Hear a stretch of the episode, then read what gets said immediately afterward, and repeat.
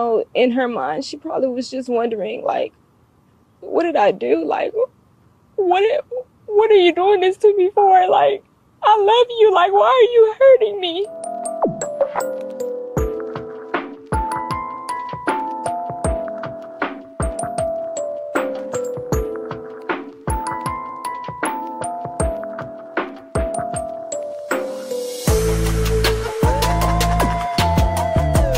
Welcome or welcome back. I'm Cassie, and this is Wicked World.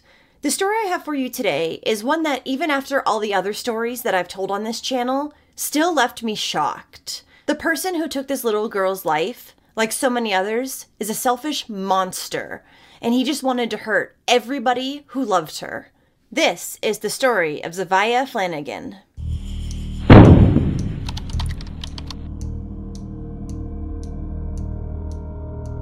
Zevaya Marie Flanagan was born on September 1st, 2020, in Houston, Texas, to her mother, Kirsten Watson, and her father, Deontray Flanagan.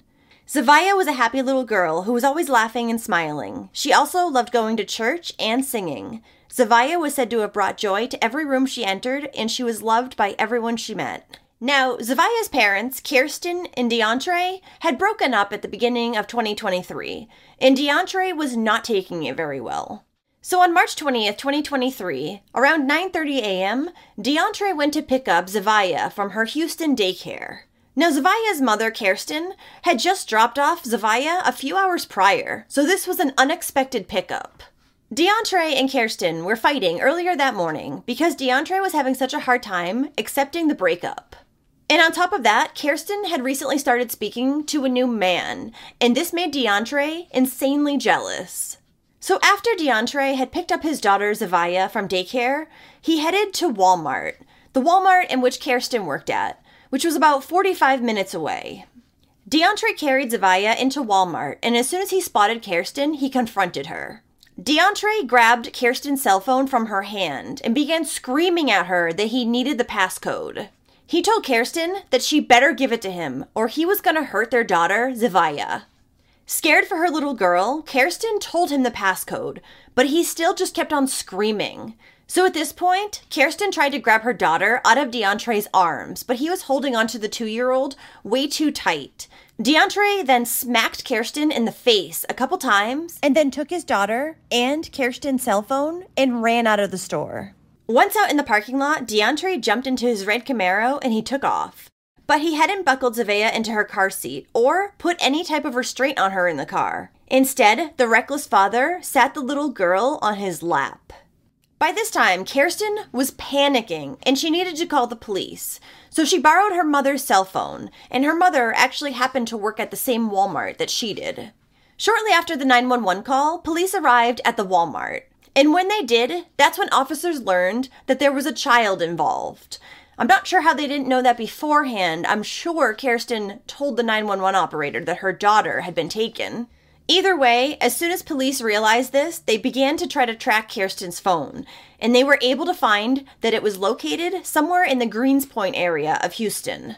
Houston police officers were dispatched to track down the clearly out of his mind father.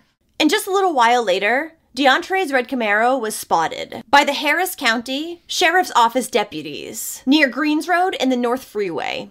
However, Deontray was refusing to pull over, and this would lead to multiple law enforcement agencies chasing him down.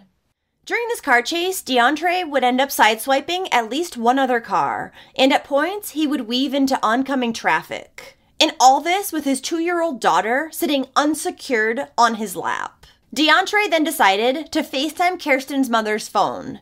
Now, Kirsten was, of course, with her, and he again began to scream at her for her passcode. She gave it to him multiple times, but for whatever reason, it was not good enough. It seemed like he was looking for a reason for what he was about to do. While on the FaceTime call, Deontray did something unthinkable. He pointed the camera down to look at his daughter, Zevaya, and she was covered in blood. There was blood coming from her mouth as well, and her eyes were swollen. Prior to the FaceTime call, Deontray had hit the little girl with a hard object. Then, as if that was not enough, Deontray, while still on this FaceTime call, began choking his daughter. Kirsten began screaming at Deontray to stop hurting the little girl. She could see that Zevaya was gasping for air at that point. He showed me that she, he choked her on FaceTime as I was on there. And he told me, I said, Trey, that is your daughter. That is your daughter. Stop. That is your daughter. She loves you. I care about her. You care about her like that is your daughter. And he told me his exact words was, you only love that man, so you did this to her. And after Deontray hung up the phone call with Kirsten and her mother, he then FaceTimed Zevaya's grandfather, Curtis Watson. And he told him that his granddaughter, Zevaya, was gone. And he showed him her lifeless body.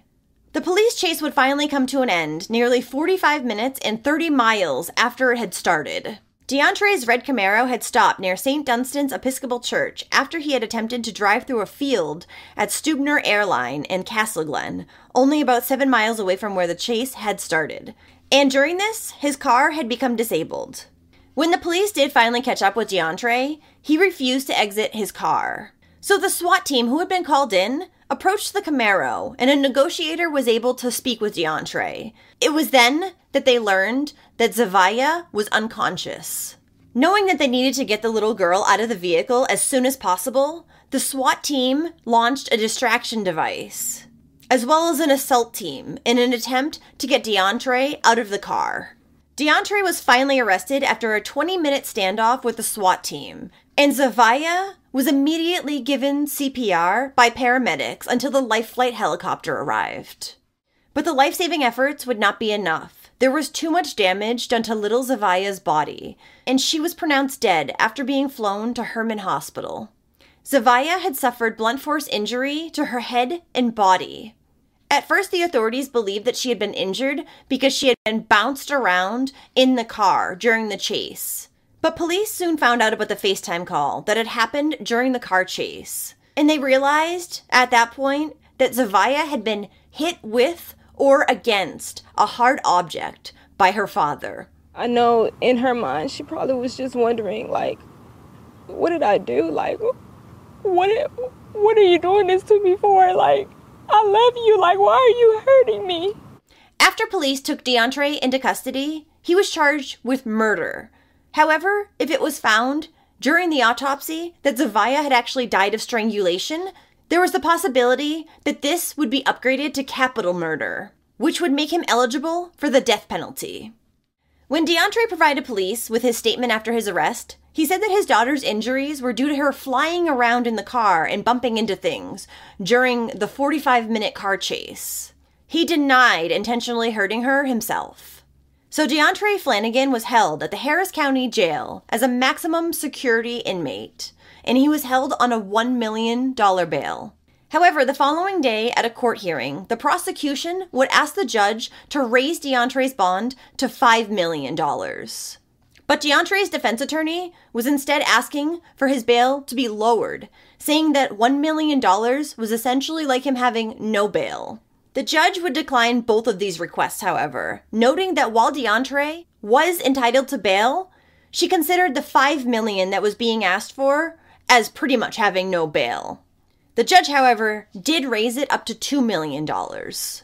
And Deontray's violent criminal history was also considered by the judge when setting his bail amount.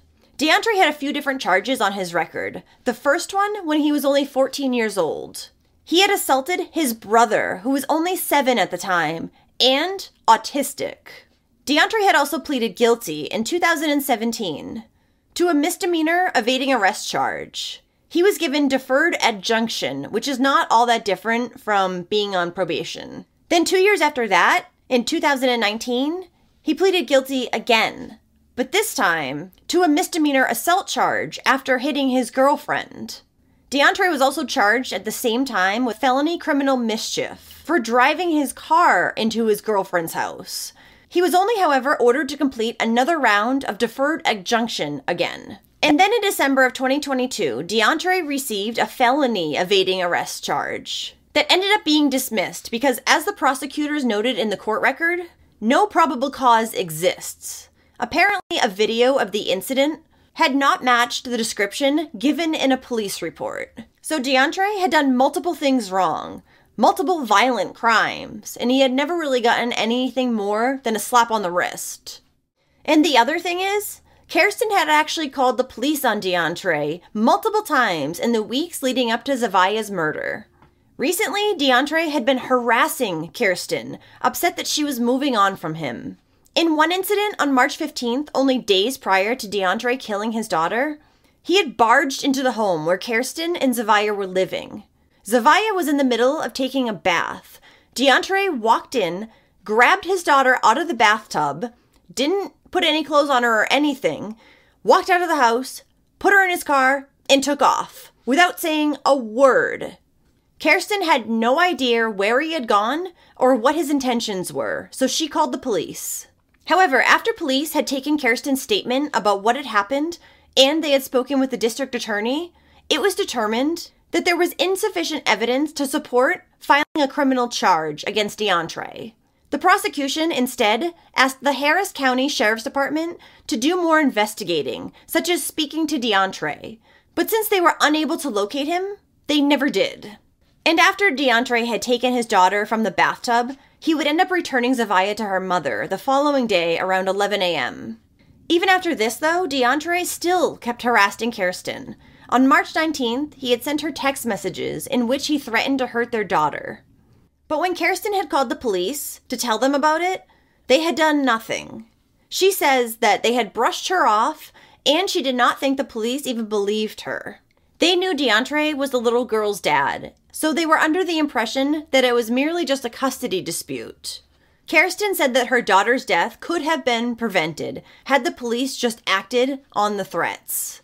She would also speak publicly about the police's involvement or lack thereof, saying, I told them over and over and over that something was going to be wrong. They could have at least tried to find him, even with his past, but no.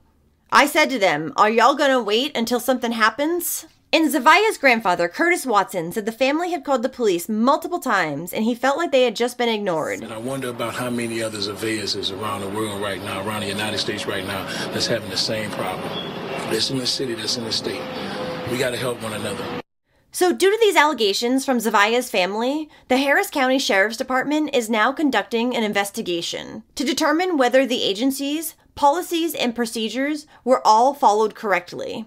This will include a thorough review of the timeline, camera footage, dispatch communication, and radio traffic. Then in August of 2023, Deontray's murder charge was upgraded to capital murder, and he is still being held awaiting his trial. His next court date is scheduled for February 13th, 2024. Zevaya's mother, Kirsten, would say about her daughter's murder It just hurts so bad that someone would do something so heartbreaking especially someone she loved so much.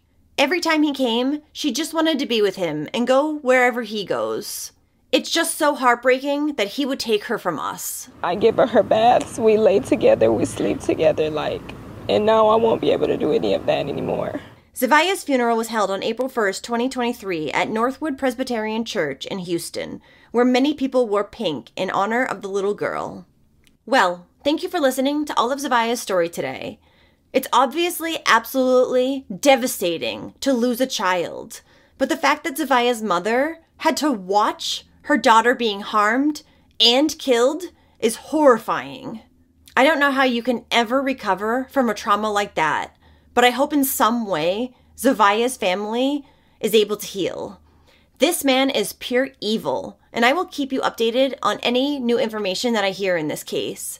He's scheduled to go to court next month, so maybe at that time a trial date will be released. So if you do like true crime and you want to hear it from me, then don't forget to hit that subscribe button below and turn on your notifications too so you'll know when I upload a new video, which is two to three times every week. Thanks for watching A Wicked World today. Until next time, take care, guys. Bye.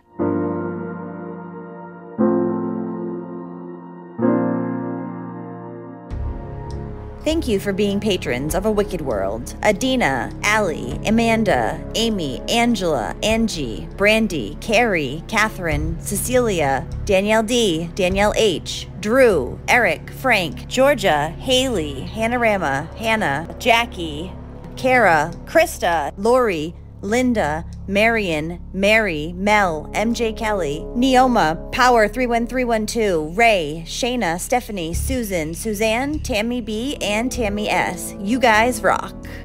Now, there's even more of a Wicked World on Patreon. You'll have access to exclusive videos each month and more. Any support truly helps to make sure the victims never get forgotten and to highlight the shortcomings of society associated with each case. So check it out at patreon.com slash a wicked world or use the Patreon app. Do you have a suggestion for a case you'd like to see me cover? If so, send me an email at a wicked world true crime at gmail.com.